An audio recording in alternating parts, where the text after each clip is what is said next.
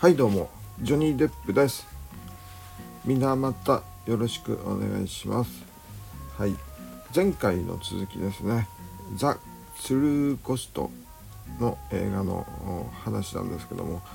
バングラデシュのねあの2013年のラダプラザ崩壊事件事故の話を中心にやってまいりましたがあのバングラデシュとね、えー、がど、えー、1971年に、えー、パキスタンから独立したって言ってましたけれどもあれなんですね、えー、バングラデシュはベンガル人でベンガル語をしゃべる民族ということで、えー、まあ、パキスタンとは全然違いますからね。パキスタン同じイスラム教ですけども、うん、パキスタンは、えー、ウルドゥー語を話す、えー、パキスタン人ですね。えー、でパキスタン人って、えーと、インダス川の辺りにあるんですけどもこの辺はね えーとねギリシャ系の人たちの何ていうか血を引いているんですよね。えー、というのはねあの紀元前にあのアレクサンドロス大王ってえー、いたじゃないですかあいたんですよ。でアラクサンドロス大王が、まあ、ギリシャの北にあるねマケドニアという国の王子なんですけども、えー、ね、わずか30歳にして、えー、インダス川の方までね、えー、征服したんですよね。えー、でその時にね、えまあ、自分の部下たちをあの地元の人たちと結婚させたということでね、えー、それでまあギリシャ系の人がね、えー、結構パキスタンにいるということでね、えー、でまあそのアレクサンドロス大王の影響でねあのギリシャうんまあそのギリシャからインダス川の辺りまで一帯にですね、えー、ヘレニズム文化というねあのギリシャ様式を含んだこう芸術とかね、えー、そういう技術様式ですね、え、デザインとかがね、え、結構広まってき、ね、えー、たわけでございましてね。だからその途中にあるねペルシャね今のイランの辺りなんかの柄がね割とこうギリシャの柄の影響を受けているということでね。でそれがあの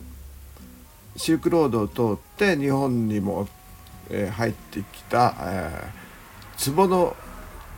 柄ですね、えー、ペルシャ柄とかねちょっと唐草模様の感じのやつが、えー、奈良の正倉院にあるということでねそれが遣唐使が持ってきたという、ことでね、えー、ありますけどもすごくね、えー、余談が長くなってしまいましたが。で、まあパキスタンバングラディッシュもインドも、まあ、同じ、えー、ムガール帝国、えー、だったわけなんですけども、まあ、イギリスがね、えー、インド帝国にするまではあのムガール帝国でイスイスラムの国だったわけなんですけどもこのムガールというのもねあの何ですかペルシャ語だけかな。で、えー、ムガールっていうのはモンゴルの意味ですね。モンゴルの発音を、えー、ペルシャ語にするとムガールになるらしくて。でこれなんでこのモンゴルなのかっていうとこれもまたねあのこの地帯インドの北の方ですね。パキスタンからバングラディッシュの方もあパキスタンの辺りですかね主に、はい。えー、モンゴルの元の時代ですね、えーまあ、征服されていたと、まあ、その子孫ですね。チンギス・ハンの子孫がその辺を支配してたということで、まあ、要するにですねいろんな民族が混じってるんですよね。いろんな文化がね、えー、そういうことをねちょっと頭に入れとくと、えー、ちょっとね、えー、賢くなったかなっていう気がするんでね、えー、ちょっとあのまた知識をひきらかしてしまいまして、えー、あれなんですけれども、うん、でインドの話なんですけど紀元前3000年くらいから綿花の栽培が始まってたんじゃないかということで。で、まあ、西洋もねあのインドと貿易を開始するまでといいますか、えー東インド会社とかね、えーと、イギリスが使ったりとかしたでしょ。でまあ大航海時代以降ですね。で東インド会社が1600年頃ですかね、えー、イギリスとかオランダとかねフランスも作りましたけれどもねでまあスペインとかポルトガルとかもねえっ、ー、となんですか1500何年かに、えー、ゴアとかあとカルカタとかね、えそういうところに、えー、来たようにですね。で麺をね、えー、ヨーロッパの方に麺というコットンね、えー、ヨーロッパの方に、えー、広げていったわけですけども。まあその頃はあのすごくヨーロッパでもね、えー、広がって大いにインドも繁栄したと。輸出で、えー、繁栄したということですけども。まあそれが、えー、イギリスの産業革命がありましてそれでね、えー、機械織りがね機械で、えーと、コットンを織るようになりまして綿織物がね、えー、まあそれまでね毛織物だったものが綿織物になったんですけどもそれがまたあのイギリスのね、えー、産業をね、えー、なんですか拡大させまして、えー世界の工場と言わしめるようになったわけですね。まあ今でいうチノパンみたいのもねあのマンチェスターで作るようになったわけですよね。えそれがまあ19世紀になってからですけども。はい、でまあそのイギリス製品に対抗するためにやっぱり自国で作った、えー、綿花を自分たちで紡いでで自分たちで織っってで自国だけで生産しようという運動を始めたのはあのガンジーですね、えー、それはもう皆さんご存知だと思うんですけれどもガンジーはまあインドの人なんですけれどもイギリスに留学してねえっ、ー、と弁護士の資格を取りまして最初はあの南アフリカにね赴任して、えー、弁護士として活動してね。で人権人種差別運動をね開始しまして、えー、南アフリカにいるインド人の、えー、人種差別についてね、えー、戦ったわけですよね。それからあのインドに来たわけですけども。それはねあのガンジーの映画を見たりね、えー、自伝自伝あったかな？あれ、うん、なんか偉人伝かなんか見てまあネットで、えー、ね、ちょっとググれば出てくると思うんですけれども、えー、ガンジーというね、えー、すごい人がいたわけですけどもそのインドの話なんですけどすごくね前振りが長すぎてあれなんですけれどもあのそのもともとあった綿花が、えー、1999年ですか アメリカのねあの会社が入った入ったというか参入したといいますかねすごくいい、えー、綿花の種を開発しましてね。これがね遺伝子組み換えの種でございましてね、えー、すごく多く取れるとかね、えー、そういう感じで、えーと、インドのね農民を騙すんですよ。すごい高いんだけどもあのこれを使うとあの変な害虫もつかないしよく育ち、ま、育つんだよって言ってねあのインドの小作農の人とかもね、えー、騙して高い種を売りつけるんですね。で実際に、えー、やってみたら割といい感じで育つんですが、えー、なんかね、えー、それの殺虫剤とか除草剤ですかね、えー、にまあこの遺伝子組み換えの種のことをねあ、えー、コットンのことを BT コットンというらしいんですけれどもそれに使うための、あの除草剤としてねラウンドアップというね、えー、やつを使うせ、えー、使わなきゃならなくてでセットでその種と、えー、この農薬を売るんですね。で売るんですけどもあの何ですか？貸すお金を貸すような形で、えー、インドにこう打っていくわけなんですよね。でそれが実は窒素化合物ですかね、えー、かなんかであと農薬の方もねすごく険な薬品が含まれているらしくてね、えー、詳しくは私も訳が分かんないんですけども、うん、で年々ね、えー、にな,、えー、なったりねあと子供が、えー、精神障害を負った子供が生まれたり、えー、身体障害の子供が生まれたりとかするような、うんねえー、子供が生まれたりとかするようなそういうね危険な薬品になったんですね。でそのラウンドアップこの種と遺伝子組み組み換えの種と、えー、農薬をセットで売ってるのがアメリカのモンサントという、えー、会社ですね。えー、なんすごく、うん、もう最初からねあの悪い会社っていうか 評判の良くない会社なんですけれどもとても大きな会社でね、えー創業が1901年ですか、えー、セントルイスで、えー、できたというやつなんですけども、えー、っとね DDT とかね、えー、殺虫剤ですね。DDT とかあとベトナムで使われた枯葉剤なんかも開発した会社で、えー、で一番最初にね農薬の弊害について、えー、書かれた、えー本というのがあるんですあるんですけれども1962年に、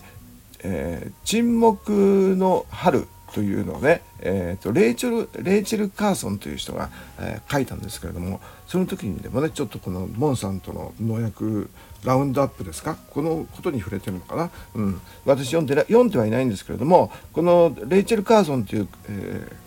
ー、海洋生物学者が書いた本がきっかけでこれがベストセラーになりまして世界中で、えー、この公害が農薬の公害がね、えー、知られるようになったということで、えー、なんですけどもね、え、でいまだにあのやっぱりねこういううんと生態系をにですね悪影響のある、えー、論文とかそういう、環境に関するね、えー、論文を書いた人に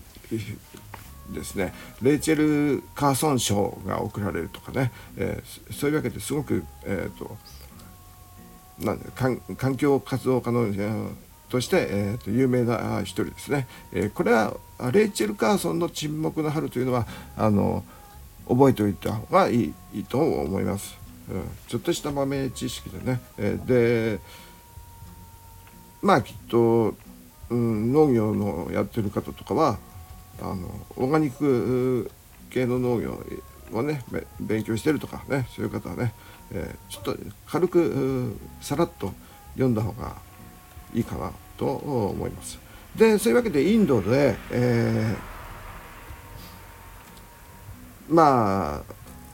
そういうね、えー、種、えー、遺伝子組み換えの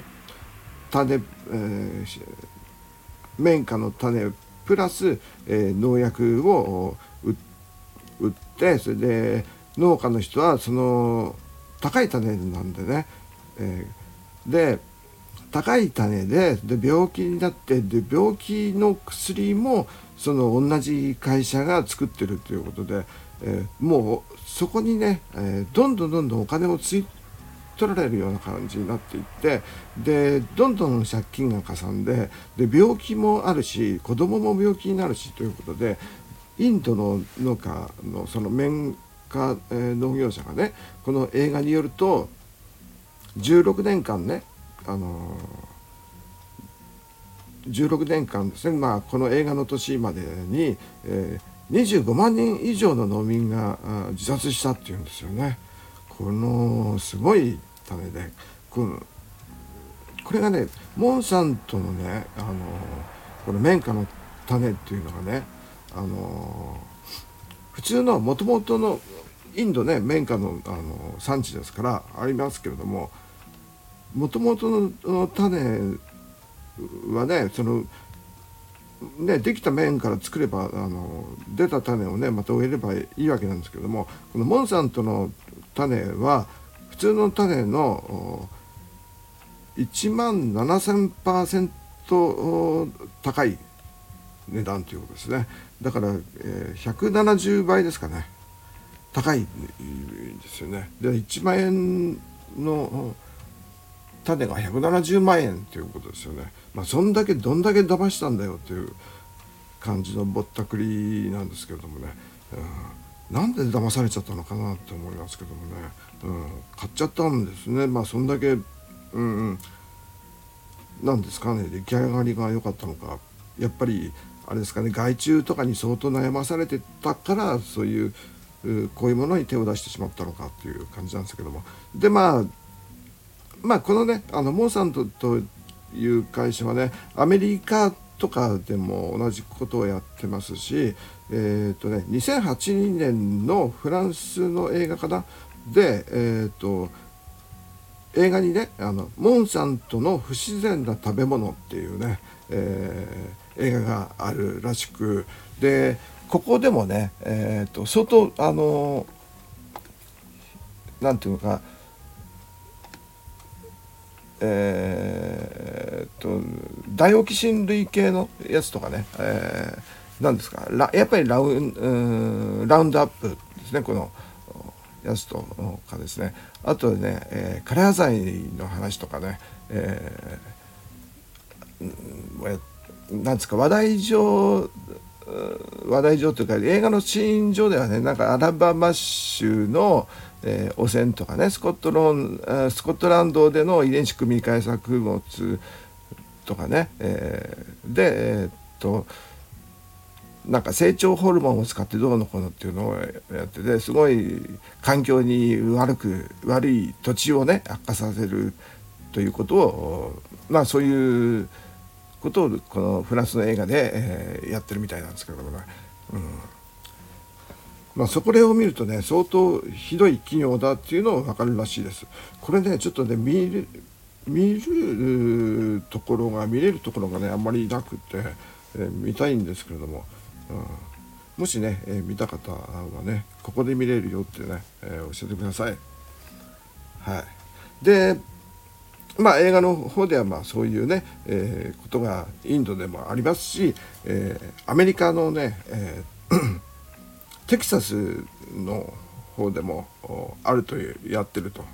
いうことでね、え、まあテキサスが最初なんでしょうけれどもね、え、でテキサスの方ではまあその綿花業者がここのコットンを使ってでお父さんもがんで死んでで夫もがんで死んだっていうね、えー、その残った奥さんがもうやめ、うん、この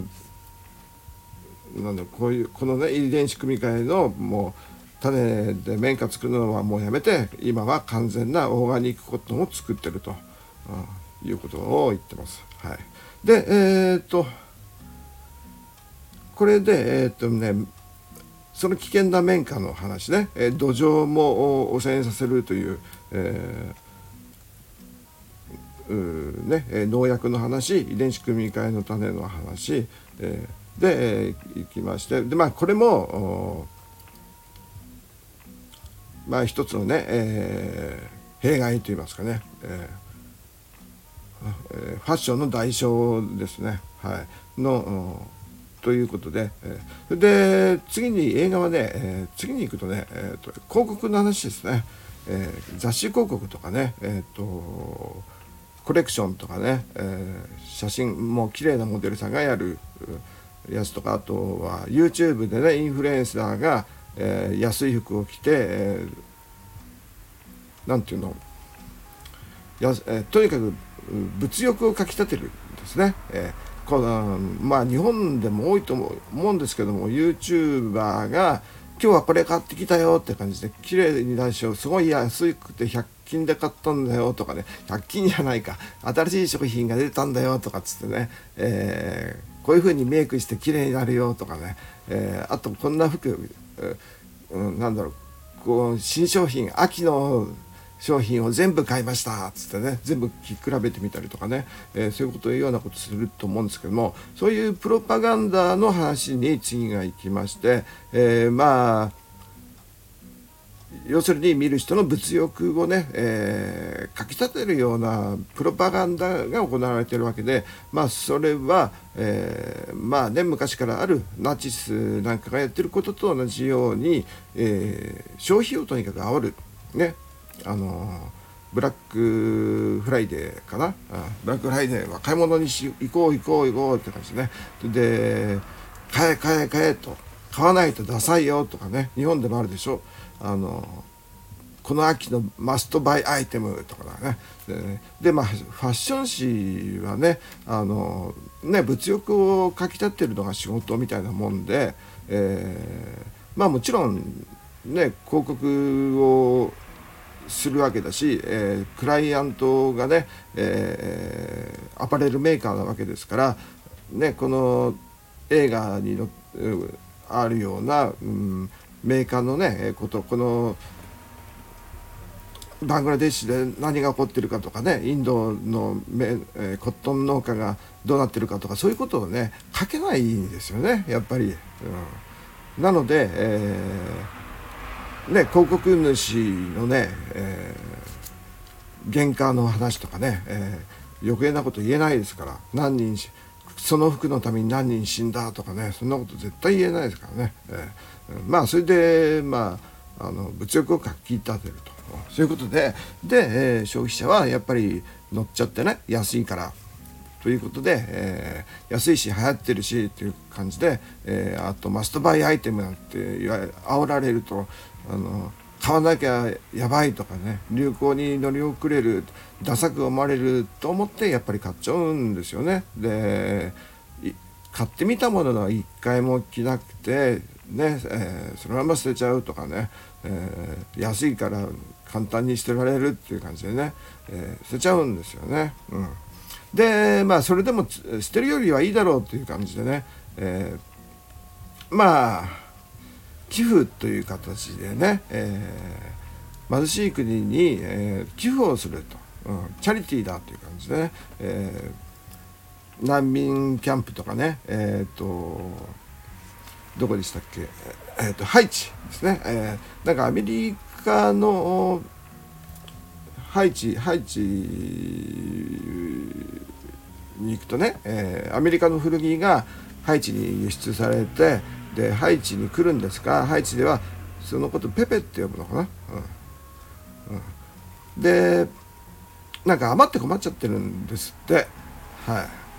逆に困っちゃって、えーと、届いた古着のうち古着屋でね、えー、売れるのは、まあ、そのうちの10%にもいかないくらいで残りはどうなるのかっつうと結局あの捨てちゃうかあのゴミだめ場みたいなところにね、えー、溜まっていって、えー、結局えっ、となんだろう ね、そのままあの分解することもなく土に帰ることもなく200年はかかるだろうというようなゴミが溜まっていくということなんですね。で難民の方とかねあとアフリカの方とかにもそういう寄付する古着が行くんですけれどもやっぱり 失礼しました。アフリカとかねあ難民がいるところにあの寄付された古着もあるんですけども判別えー、っとね選別されてないもんですから暑い地方にねあの毛皮のコートなんか行ってもしょうがないじゃないですか。あのファーがのねコートとかウールのコートとかね、えー、暑いところの T シャツに短パンがあればいいわけなんですけれどもうんと冬物のものがいったりねあのダウンジャケットがいったりとかね、えー、してそんなものがいらあいらないものが来ちゃって結局ゴミになるだけでね、えー、そういうものが溜まっていくと結構迷惑な話になってしまうらしいんですよね。でそれがもう結構ねえっ、とアメリカがね、え古着を輸出し輸出してるのがね75万トンって、えー、言ってますよね。で毎年ね、えー、75万トン。で日本がですね24万トンも輸出してるんですね。あの寄付という形だったりしますけれどもね、えー、でそれがやっぱり先進国からあねえーと、そういう難民のいる国とかねあとアフリカの貧しい国と呼ばれている国とかにも行くんですがあの本当にゴミになってるらしくて、うん、日本が24万トンで、えー、フランスイギリスもやっぱそのくらいあって、えー、全部で何万トンだろうっていう感じで。ちょっとね、あのー、日本からの24万トンって言ってもちょっと想像できないですよね。24万トンですね。こう1トンってどのくらいだっけ？えっ、ー、と横綱のあの人が横綱の今横綱って誰？なんとか富士ですよね。照ノ富士だっけ？照ノ富士が180何キロ。大体200キロくらいじゃないですか。相撲お相撲さんがね、えー、200キロとしてあのお相撲さんが5人で、えー、1トンですよね。1000キロですかね。1トン。お相撲さん5人で1トンなんだからえー、っと1万トンということはえー、お相撲さんが5万人。ん？お相撲さん5人で1トンだからお相撲さん5万人で1トンですね、はい、お相撲さん5万人で1トンってよまああんまり想像したくないでやっぱりあのちょっと例えが悪すぎました。はい失礼しました。はい。でえー、っとまあそういうね、えー、消費ですね。大量消費と大量、えー、廃棄。ね。これはあのこの間ね、えー、この間っていうかどこで喋ってるのか分かんないですけどもあのー、ね朝日新聞社のね、えー、社会部の、えー、中村和代さん藤田さつきさんの大量廃棄社会というね、え、本の話をした時にもね、え、何度も出てきましたけどもフードロスとねこのアパレルロスの問題というのはやっぱりあのあるわけでございましてね、え、ずっとありまして、えー、でまあこれね2015年の映画ですけども2017年に、えーと、H&M がねあのデンマークで、えー、デンマークで自分とこの売れ残り商品を燃やしていたっていう話ね、えー、12, 12トンのね、えー、服を燃やしていたというね、え、これがねデンマークのテレビ局にバレバレたっていうかね、えー、取材されてで、えー、H&M がね、えーそれ以来割とこうまあバレないようにやってるっていうのもおかしいですけど割と、えー、サスサスナビリティに関してはあのきっちりやりますよっていうことをねあのホームページでもあの言ったりでこの時も記者会見なんかしてなんか、えー、捨てたのはカビが生えたりとかして、えーと、健康や安全面に問題があった商品だとかね、えー、適当な説明してたらしいです。でその翌年ですね2018年この映画の後ですからね、うん、2018年にはねバーバリーが、えー、41億円の服を捨てていた、えー、焼却処分にしていたと、うん、これもね前に話しましたよね。何だろうコロナ後の社会とかそういう ねえー時に喋ってもう夏頃にね私喋ったのかな、うん、まあバーバリーの廃棄2018年 BBC の報道だったと思うんですけども。で、まあ、検索すれば出てくると思うんですけれども。でねこのねバーバーバリーはねまあそのこの年たまたまそんだけ捨てたのがバレたけども実はもう毎年捨ててたらしくてねそれで まあバーバリーが経営陣が変わって、えー、もうこれからはちゃんもうしてない絶対捨てないようにしますって言って、えー、あとね怪我も使わないようにしますとかね、えー、そういうことをね、え、発表したらしいんですね。で,、うん、でねこのあのートゥルザ・トゥルーコストの映画が公開された年2015年というのはあの SDGs がね 国連で採択された年なんですね。えー、で この時は、えー、SDGs の時はねあんまりうんとアパレル業界ねあのそんなにね、ま、真面目にサステナビリティのことねあの表に出さなかったんですけども、うん、このねバーバリー事件だと思うんですよね。直接変わったというかね、えー、アパレル企業各社がね、えー、一気に変わってサステナビリティに関してですかね、えー、環境問題に関して、うん、あ在庫ね不良在庫のの処分についてとかね、えー、作りそういうシステムの話とかあとはリサイクルとかねそういうことを急に言い出したのはこのバーバリー事件の後だと思うんですよ。うん、でまあどことは言いませんけれどもあのユニクロのあ、ね、柳井社長もね、えー、かなりね、えー、引き締めた感じでね急にあの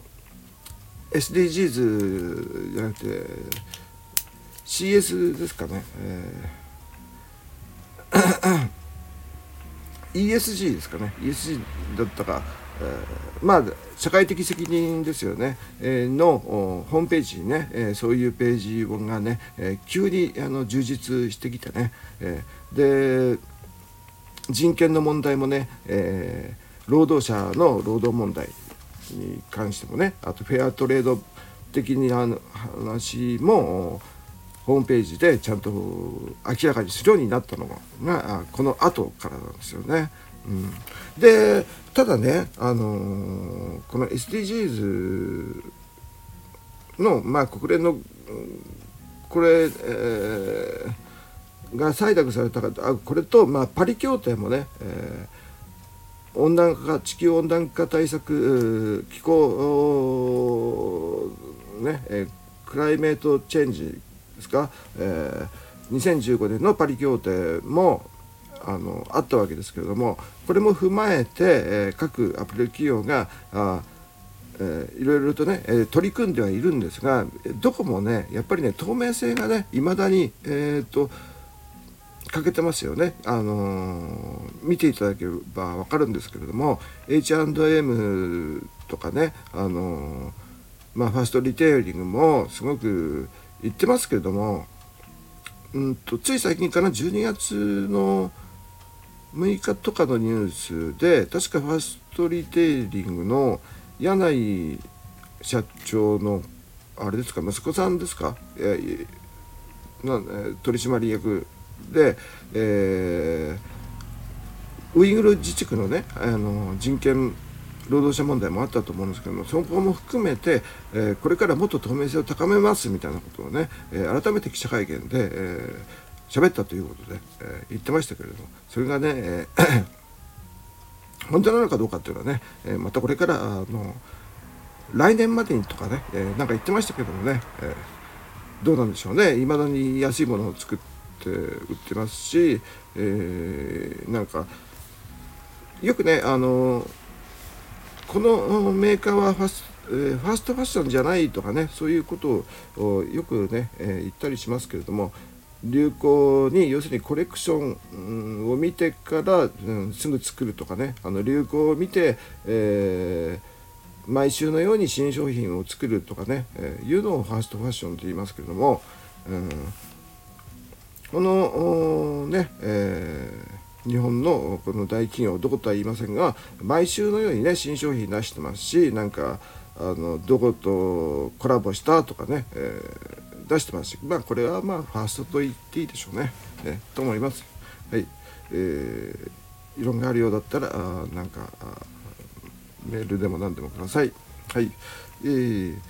でねもう35分も喋ってますねでね多分これそんなにね聞いてる人ね、え、ここまで聞いてくれる人ねあんまりいないと思うんですが、え、まあ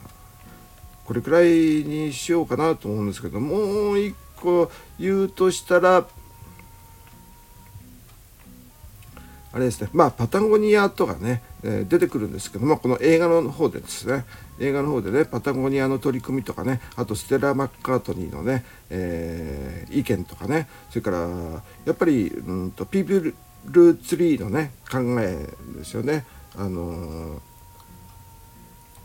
ピープルツリーを作ったね、えー、サフィア・ミーニーさんのね、え、話とかねやっぱりよく出てきて、え、すごくあのピープルトリーはあの仲良くあの現地の人とうまくフェアトレードとして、えー、うまくやってますよと。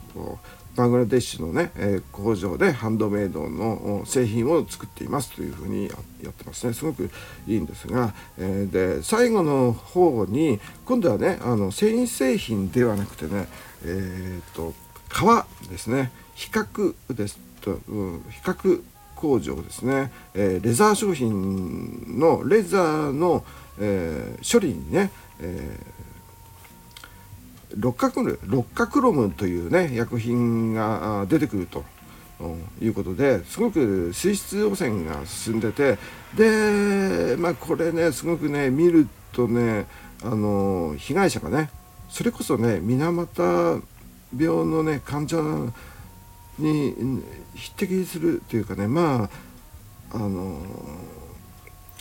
特にね皮膚とかにすごい、えー、来てるんですけれどもなんですか横断が出たりとかですね、えー、でかなりこれはやばいです。あの見ているのいたたまれない感じになっちゃうんですけれども、えー、でまあ川のうん、工場でね、えー、水質汚染によってそれから出てくる水を飲んだりそれからその汚染された水でできた、えーねえー、食材を食べたりとかしているうちに、まあ、そういうふうになってしまったわけなので水俣病のね、あの水銀に汚染された魚を食べ続けるのと同じようなものがやっぱりここでも起きているという感じ、え、なんですよね。え、でまあそこで、えー、できた、まあ、安い革ですね、えー、が、あの、パリやミラノの高級レザーショップで使われているということなんですけども。でまあちらりとね、えー、パリの風景が浮かぶんですけども。まあどことちらっとね見えただけなんで、まあ、はっきりとは言えないんですがルイ・ヴィトンのお店でした。はい、でねこの残酷な風景があったんですけどまあでこれが2015年の映画ででもこの頃ねよくあのエコレザーって聞くと思うんですけれどもエコレザーっていうのはねあのフェイクレザーっていうのとちょっと違ってねフェイクレザーっていうのはあの何ですかクラリーノとかね、えー、そういう人工比較みたいな感じでね、えー、プラ系のやつですね。えーなんですけどもエコレザーっていうのはあのこういうね、あのー、危険な薬品などを使わない、ね、自然なもの自然なものだけを使ったもの。なタンニンとか何ですかね、えー、植物由来のものでで、えー、皮をなめしたりしたものということですかね、えそれがエコレーザーというんでそういうふうに今は、えー、割と使われてはいるんですけれどもね、えー、まあどうなんですかね。スニーカー安く売ってるスニーカーとかね、えー、会社とかまあね、えー、はっきりとねその辺はねやっぱり、うん、こう企業側がね全然示してないんでどこで作られたとかね。あのー、